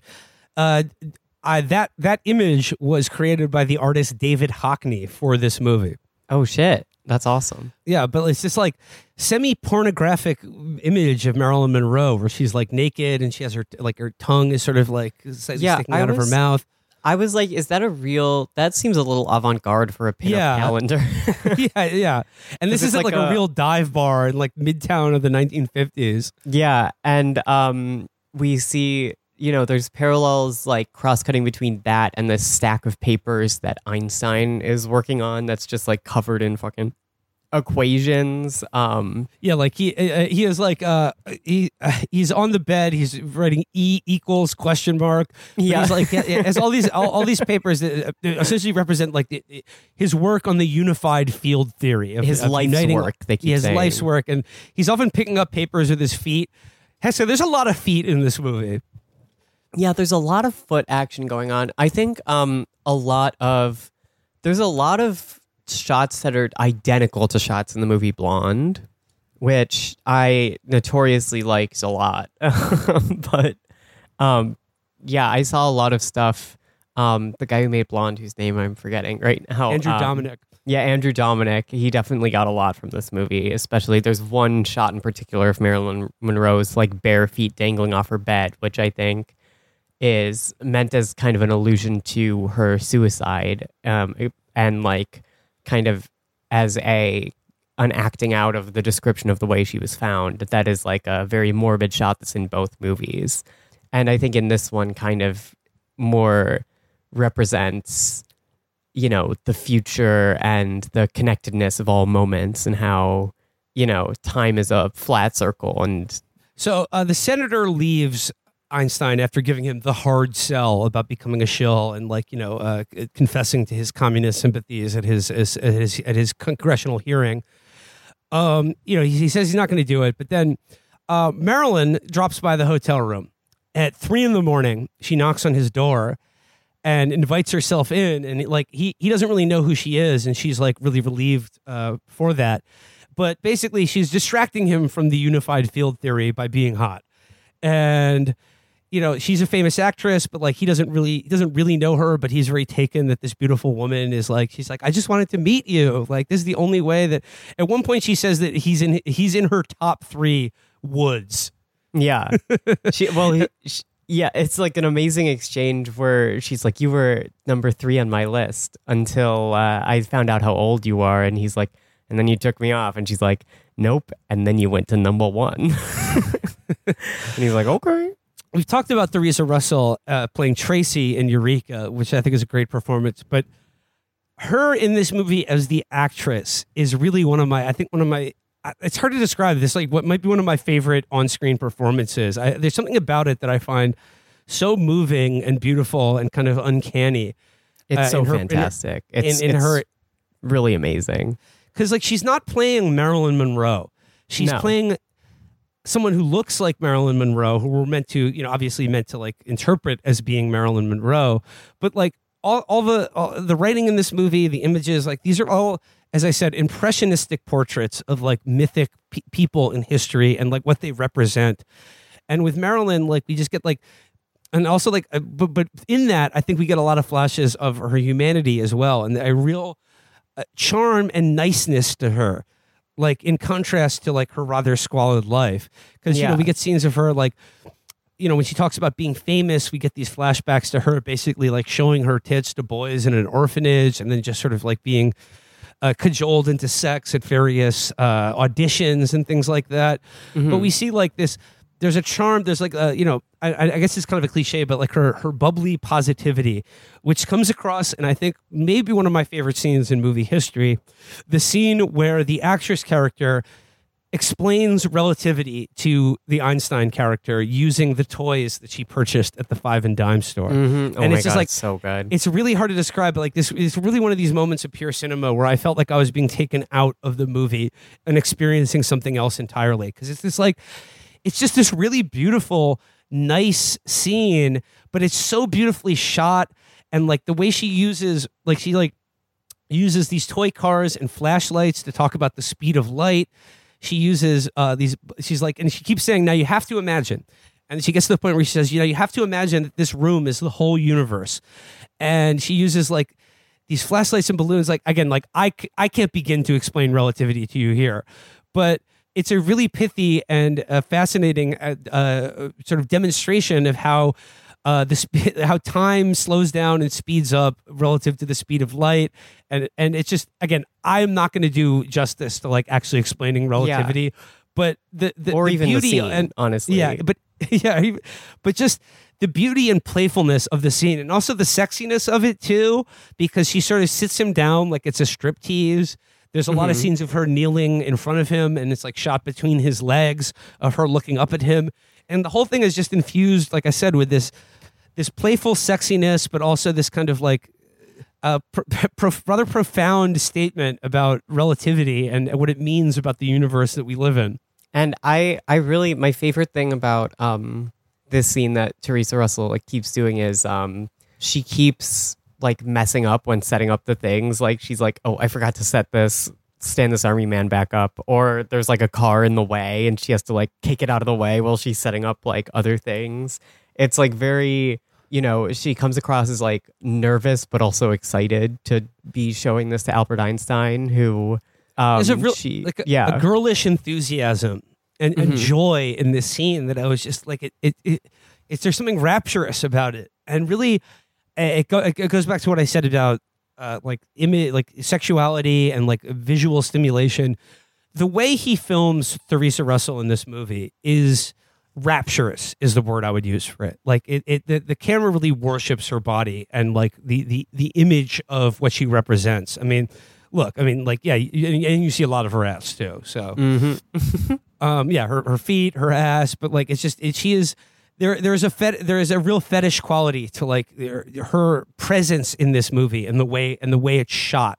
And then like this is underscored by the fact that while all this is happening, the senator is just downstairs in his hotel room looking at skin mags of Marilyn Monroe and getting horny, and then uh, calls up a uh, a pro with a blonde wig who looks like Marilyn Monroe. Yeah. So basically, like, can't get it up and cries, but we'll get we'll get back to that later. But basically, yeah, you got you got you have the senator, the ball player, and um, the professor are all horny as hell for Marilyn Monroe. Mm-hmm. But she's really only into the professor. She's really only into Einstein, and like she just wants to spend time with him and talk to him. And I mean, like she wants to sleep with him, but it, like she doesn't like it doesn't really go there. But like uh, she's you know she she gets undressed, and then of course that becomes a problem when Joe DiMaggio bursts into the hotel room. But yeah, it's um she you get a feeling that she doesn't even know if she actually wants to sleep with him because she's like um I think she feels that like it's expected of her, but like Yeah, he doesn't actually want that from her because like that's the way all men treat her. mhm, exactly, exactly. But he's sort of also like in in a very nice way, like just sort of really amused, but also very impressed by her explanation of relativity. Yeah. because she gets it right. But you know, but then she says like she's like I can repeat it, like I understand it, like kind of phonetically, but I don't really understand it. And I think the joke is that no one does. Like Einstein Yeah. doesn't really either. and he becomes kind of disappointed by that, but she's like she's kind of like this is like the best conversation I've ever had in my life. This, like- yeah. So then, uh, back at the bar, uh, the ball player is just you know stewing into his scotch, and then he like tears down the David Hockney calendar and like rips it up into like little pieces because you know his like his jealousy and like his inability to possess or control this the the the, the bombshell that he's with, who's like also kind of like and you know this is about the marriage of the two of the most famous people in America at that time. But at the end of the day, I feel like Marilyn Monroe was still a little bit more famous than Joe DiMaggio, despite being Oh, yeah. the greatest baseball player of the time and in 12 World Series or whatever. And the scene where he tells Albert Einstein about all the baseball cards he's on is really funny. Oh yeah, I love that scene. He's like, you know, I could go to the Amazon, a village in the Amazon. They'd be like, "Hey there, big hitter, sit down, have a cup of coffee." so uh, yeah, like so the senator is downstairs uh, getting getting top so crazy he starts crying. yes. I should have never smoked that shit. Now I'm crying to my Marilyn Monroe, Monroe prostitute. Yeah, well, uh, prostitution is a big theme in a lot of the movies we've we've watched thus far in movie Yeah. mindset. I just realized that it's like it's the best job you can have if you're a woman in a movie. Absolutely. All the best characters are pros. mm-hmm. Uh, so at, at this point, then we get uh, like Joe DiMaggio starts banging on the door, and he bursts in, and like Einstein has his pants off because like he says he's like I'm gonna he says I'm gonna sleep in the bathtub, you know, and he's like it's quite all right. You you just stay in the bed. I don't want you to go home. It's like four in the morning, uh, so I'll sleep in the bathtub. So like.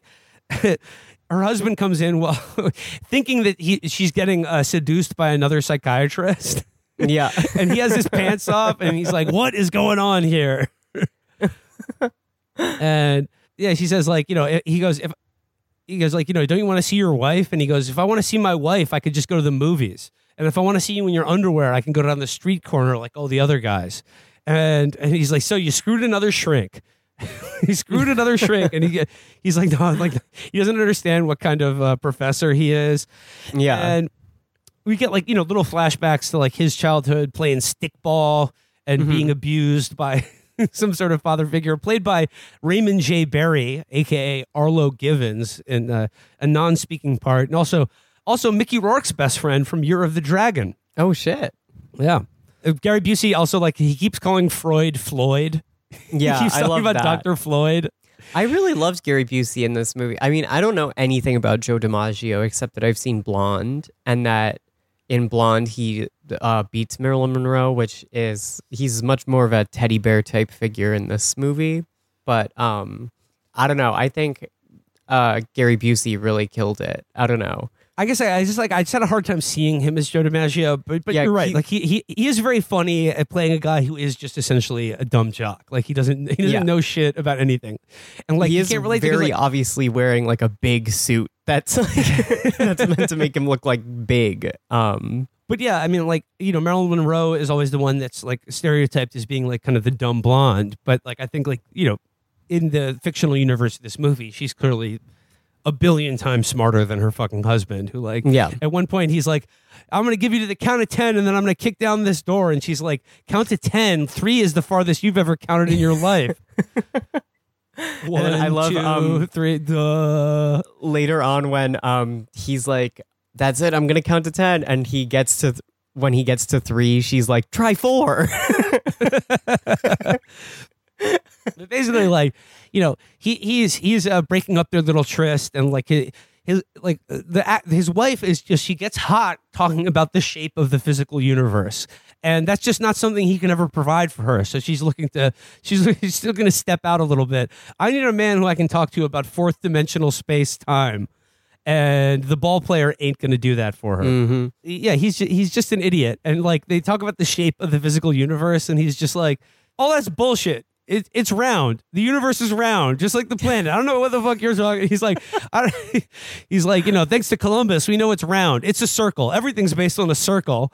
yeah and this after Einstein tries to say, well, he's like, imagine a point. Uh, extended in one direction for affinity. Now imagine that point is folded back on itself, and that's everything in the universe. And he's like, I don't know about that. It's just it's a circle. It's round. he's like it's round what are you talking about yeah, it's a ball. Everything's about a ball. Every, every, everyone in the each of the principal characters in this movie get like a one-on-one time with each other, just a Yeah. little bit. i i really Uh, love how like some of them every character has another one of the principles or multiple that they don't that is they're all equally very famous but each one None of them, them know who anyone is. Yeah, yeah exactly When uh, the McCarthy character comes back, he thinks Marilyn Monroe is just another prostitute who looks like Marilyn Monroe. yeah Joe DiMaggio doesn't know who McCarthy is. He thinks he's a guy coming out of his wife's room, and he's like, "I can't Yeah. believe this shit again." and then the and they're both like, "Have I seen you before?" Yeah, the senator's like, "You look familiar," and Joe DiMaggio DiMaggio's like, "I'm about to punch you in the face." and you know, and of course, uh, DiMaggio doesn't know who Einstein is. He thinks it's another shrink who's fucking his wife. yeah, But yeah, we, we we get like little glimpses of their marriage and that like they're both considering divorce, and also like as I'm sure is detailed in Blonde, uh, Marilyn's rather poor health. She's Mhm. described as having loose insides and like she's yeah, like that part was bleeds very quite a bit. It's really pretty, it's pretty nasty. It's pretty upsetting. Yeah. She she can't ever like bring a baby to term, and also crucially in, in the hotel room in which ninety percent of this movie takes place. Uh, Picasso's painting of mother and infant on a beach is seen in virtually every frame of this movie in one Yeah. way or another. It's right over the, the hotel bed. And, you know, I mean, like, you can read a lot into that, but, like, I think one of the main things is, like, uh, the actress's feelings of, you know, like the, the pain she has over being childless and unable to bear children. Yeah, and DiMaggio at one point is like, you know, I get keyed up and I can't I I got so used to getting you know, worked up and keyed up before a game, I just can't turn it off. And then he looks in the mirror and sees the painting and then he like takes a swing like he's swinging a baseball bat, like angrily almost. It's very upsetting and like he is just filled with anger at seeing this image. Um, so like he, he he gets her to agree to leave, but like first she goes in the bathroom, and then like you know the, the professor and the ball player get a little one on one time in which he he like, he tells him about all the baseball cards he's on, and the names of these baseball cards were so funny. I believe one of them was uh, Tip Top Best Baseball Boys Tips and Hubbly Bubbly's Baseball Buckets, and he just has all these packs of baseball cards cards that he opens and like takes the gum out of that starts chewing. And he's like, This guy, never even heard of this guy. I'm on 13 different cards. One of every five packs has me in it. And Einstein's like, I once won an award for science. And he's, Yeah, my favorite was Joe DiMaggio being like, "I'm sure someone knows who you are." yeah. he's like, You've done things, right? He's like, You've done stuff. People know you. You got a name. But yeah, he doesn't know. yeah, Yeah, no, but he, he says to him, um, she's bright lights on the outside, but inside she's tore up. And it's it's really mean. It's really it's really upsetting. And then like while this is going on, she is in the bathroom looking in the mirror and has these like another another the, one of these kind of like match cut flashbacks to that are like very frightening.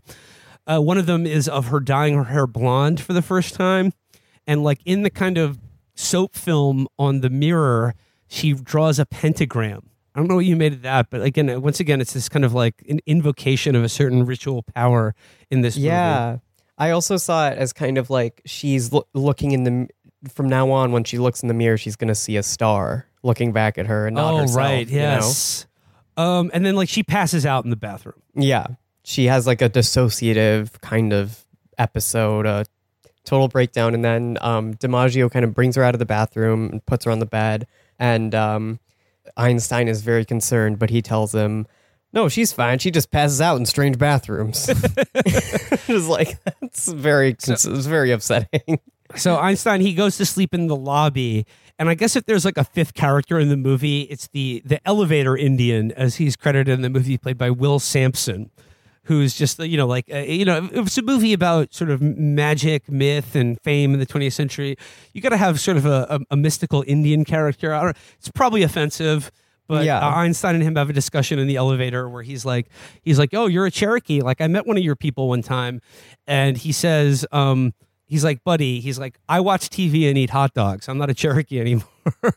And then he says, "You're a Cherokee because Yeah. Cherokees believe they're at the center of the universe at all times." or like wherever you are is the center of the universe. And Einstein says like, I don't want to be in the center of the universe. I don't want to be anywhere. I just want to be like unnoticed. I don't. I mean, he says like, and then the the el- the elevator attendant says, you're like you're not at the center of the universe, but the thoughts in your head will lead you there. So like that's what makes you a Cherokee. Yeah. So then it is uh, the next morning.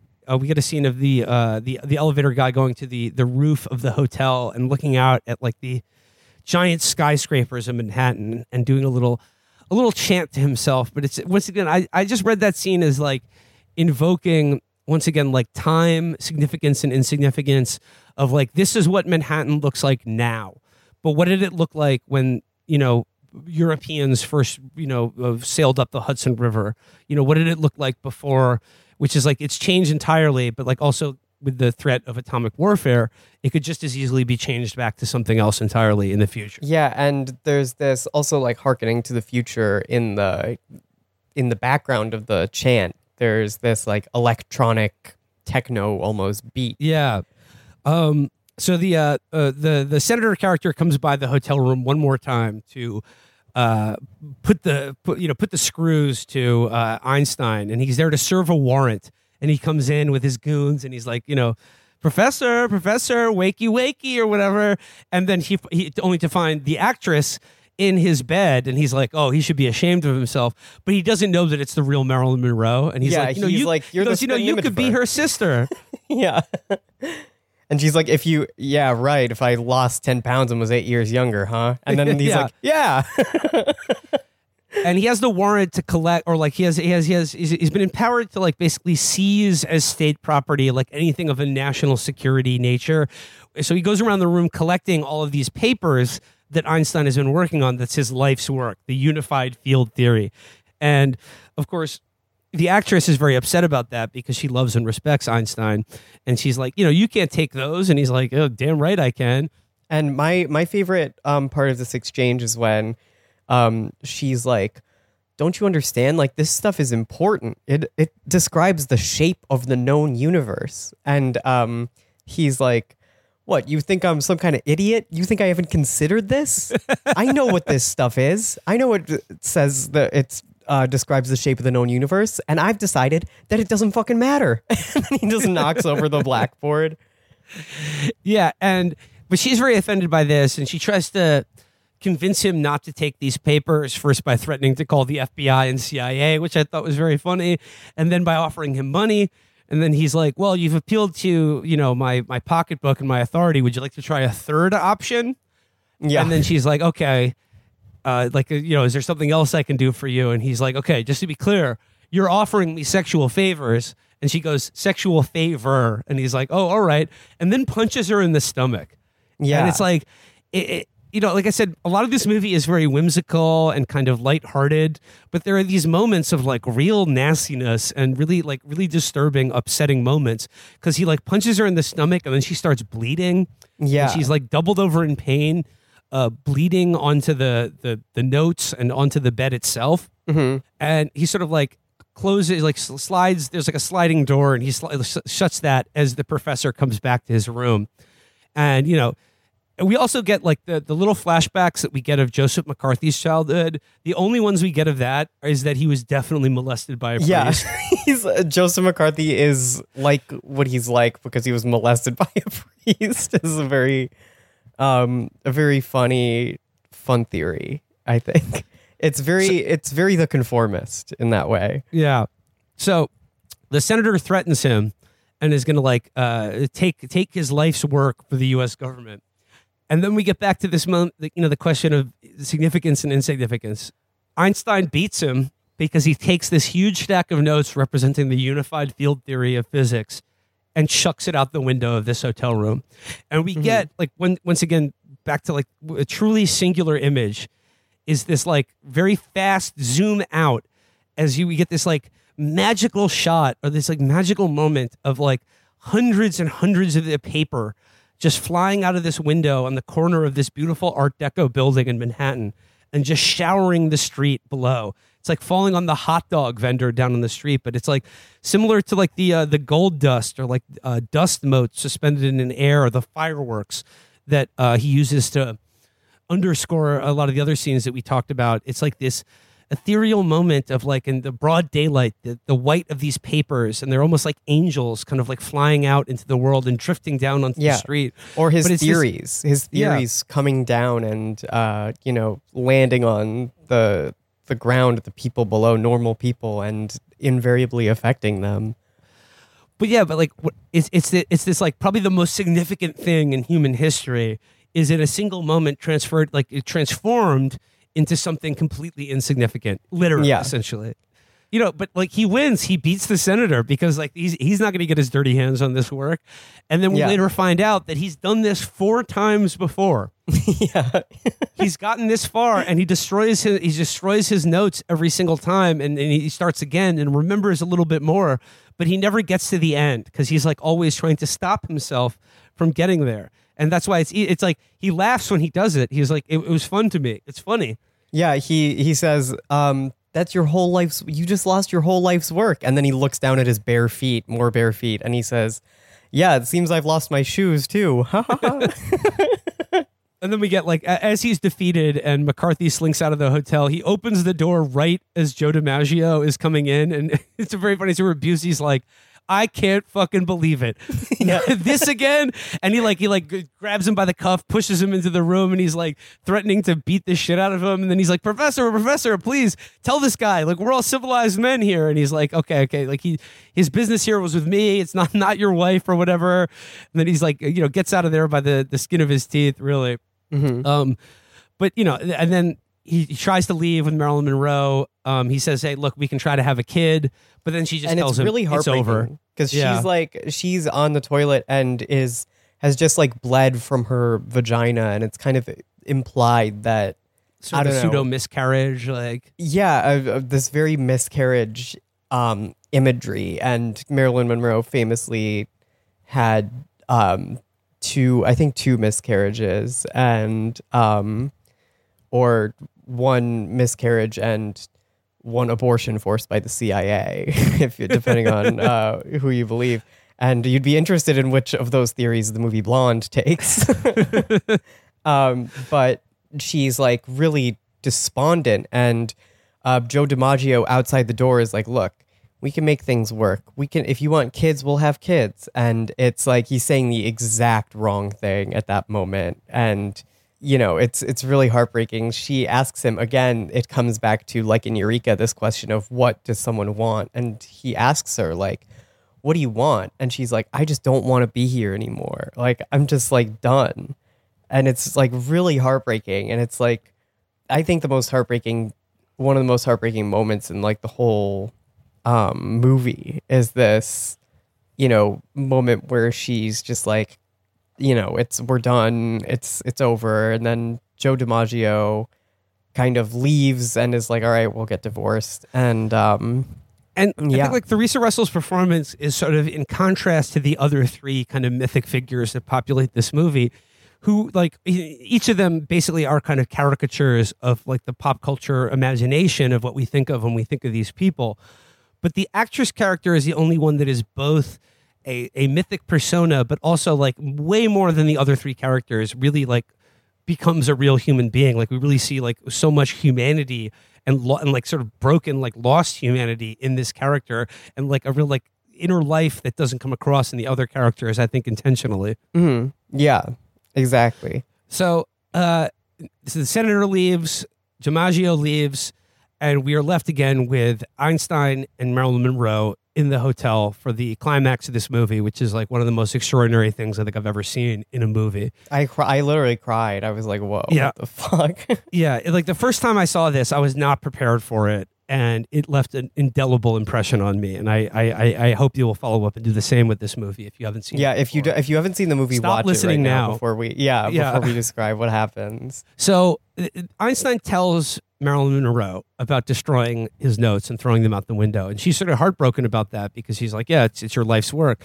And this is when he tells her that he's done this four times before, and this is now the fifth time. And she says, well, "Like, what are you afraid of? What are you hiding from?"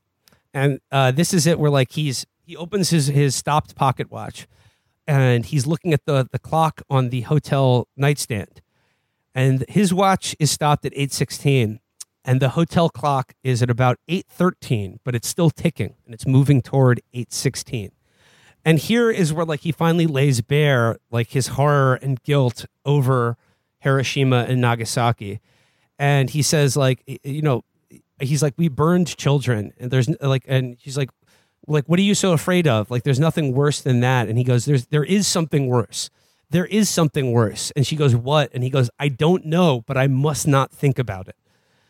So like he's very concerned that like with, with, the implications of what relativity has already like birthed into our universe, which is of like you know the horror of nuclear annihilation, that he can't go much further than that because people like governments and human beings themselves are just incapable of dealing with the ramifications of something worse than atomic weapons. And as the clock, and uh, then she's like, she's all dressed up and she runs through some lines from the seven year itch for him. And she does this little mm-hmm. performance as he's looking at these two watches. And as the hotel clock catches up to 816, at it, like we see a flash of light. And there is, again, an impressionistic, the last two minutes of this movie that take place only in a hotel room are like an impressionistic, like what Roeg does here is he creates the feeling of being annihilated in a nuclear explosion. And you see a flash of light, and everything in the hotel room explodes at the same time. And it's filmed in slow motion, and all of her toys, like the little little toy rocket, the car, the balloons, his chalkboard, the books, the Mozart uh, the sheet music that he'd been looking at for most of the movie, the papers, everything in this room explodes in slow motion. And it's this like this haunting music as it's just like each individual particle is kind of launched into motion in this movie like in, in, in time and space. And we see in this and like again it's very hard to describe in words because like words don't do justice to like the, the power of these images. But we see marilyn monroe's body in the seven year itch dress twirling around consumed by flame. And her body itself is incinerated down to bones. Yeah. and And we see the pictures of her not in the Hockney, like not in the calendar, but actual fragmented pictures, like laid out like they were in the picture in the calendar, strewn among Einstein's notes on what's um, presumed to be like a Japanese beach, a peaceful Zen garden beach. And they just all ignite. And meanwhile, that's being cross cut with this and with um, shots of like the destruction of Hiroshima and Nagasaki and like and the the papers like falling out the window and Einstein kind of watching it from a distance from the bed and her body just first- burning. Yeah. when I first saw this, it was again like the harsh contrast between like the the whimsical, lighthearted elements of this movie, particularly in Theresa Russell's very, very in- infusive and joyful and human portrayal of Marilyn Monroe, and the stark horror of thi- this moment of like of nuclear annihilation, and underscoring once again about like the way her body is, is, is so rapturously filmed, and then to see it annihilated in such a way that it's like it's both beautiful and just so profoundly haunting. Is, to me like when I first saw this movie, it really struck me about like the connection between celebrity and like sex and like the, the whole 20th century and like literally the consuming of Marilyn Monroe's body itself by the entire 20th century is that it, it is literally like uh, uh, reduced to cinder and ashes by like the the weight of history itself just sort of like wipes her out and everything else around it. And like again it's it's really hard to describe but it is this moment once again of like horror and sex and kind of like the explosion of all of these like energies like coalescing around this one body and this one person and having them be annihilated. It's like it's really it's really upsetting until everything that you just saw unfolds in reverse yeah. what is time if not relative? What is space if not just a matter of context? We see as, the, the- as this room, this hotel room, and everything in it explode into a thousand pieces, reality itself shattering like the Roeg effect. We see it reassemble its all its constituent parts whole again. And then Marilyn Monroe is standing there once again and um, looking back at Einstein and puts on her sunglasses and says, Bye. Bye. and just walks off screen and, the credits roll. Yeah, and like Lesso, it freezes on her hand, like you know, like just coyly, like uh, sort of cocked in a certain way, like f- fra- like you know, sort of uh, obs- the rest of her body obscured by the doorway, floating out of by, frame. and like her hand is just stuck there. Credits roll. And joyful was- music plays during Yeah. the credits. I was like, my jaw was on the floor. I was like, whoa. Uh, and yeah, like I, I, I think that really underscores like the the power uh, of Nicolas Roeg as a filmmaker is like just how unexpected he is, like how, like I don't know, like just like the the the the true power of the images he shows you, and like and how he doesn't like he shatters reality and allows you to kind of reassemble the pieces for yourself, and like and in doing so. Kind of uh, like I think communicate a, a, a, a- truth to the individual about like what is reality to you. Like you know what, what does this feel like? Yeah, it really it really did feel like um I don't know, the magic the ritual movie cinema magic of that last scene like really worked on me. I was like, "Whoa, what the It completely changes the entire movie. yeah, I really wasn't sure if I'm being honest if I whether or not I liked the movie up until that point. and then that happened and I was like, "Oh, this movie's amazing." Yeah, it's it, it it's a difficult one. Like both of these movies are very hard to wrap your arms around, and I think like they'll probably be like if you haven't seen them before, they'll probably be like I would I, like I said, I would imagine them to be probably like the more among the more divisive or difficult movies that we've talked about today. But I think if you really give yourself over to the kind of not the like uh, you can't you can't approach these movies like uh, in a in a in a literal sense. I think you have to kind of like experience them and kind of like decide what how you feel like what what they made you feel and what the images like what what, what the symbols and sort of ritual that he was enacting like what what the purpose of it was and sort of you have to see them to yeah. to know Yeah. you know it's and it's not about knowing or having any knowledge or anything about them. It's about just seeing them with your own eyes and then and just digesting them and thinking about them. And you have to you have to think with your eyes yeah to, to exactly. experience a Nicolas Roeg movie. Like you have to, you have to, you have to, like like how he how he approaches filmmaking. I think. So yeah, I know I mentioned um, a couple other Nicolas Roeg movies at the start, but I would say like you could probably like those are easier entry points than these two movies. Like particularly uh, Walkabout, Don't Look Now, and The Man Who Fell to Earth, and Performance too. I really love. I love performance is one of my it might be my favorite honestly I really love because all of his movies really defy genre performance is really a fun it does fun things with gender too that I really love Oh yeah. and I think like I don't know. I, I regard performance as containing maybe the first music video ever created. The memo from Turner scene in the middle of performance. oh where they yeah kind of switch identities. And it's that it's the, the Rolling Stones song "Memo from Turner" written for this movie. But the Mick Jagger performance in that movie, where he becomes the James Fox character, and they sort of their identities kind of transfer between each other, is it's really fantastic it's, so like it's amazing. rivaled And again, only by like his impossible to describe. Yeah, his performance in Freejack only it, it almost approaches his fantastic performance in Freejack. I'm kidding, of course. He's he's not good in Freejack, but he's really good in that movie. And uh, the other one that I would highly, highly recommend is Walkabout, which was sort of like Aussie New Wave. I think it's really the movie that put him on the map, but it's about a.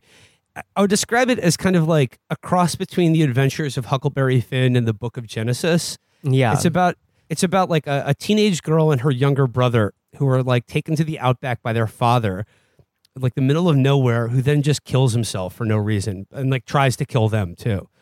Kind of similar to Huck Finn's old man. And they are lost in the Australian outback.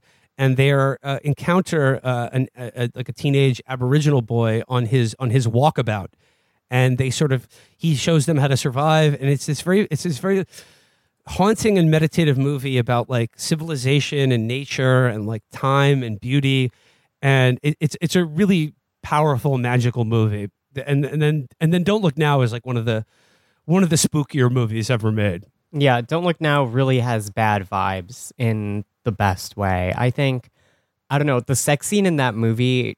It, I really it freaks me the fuck out. It's not.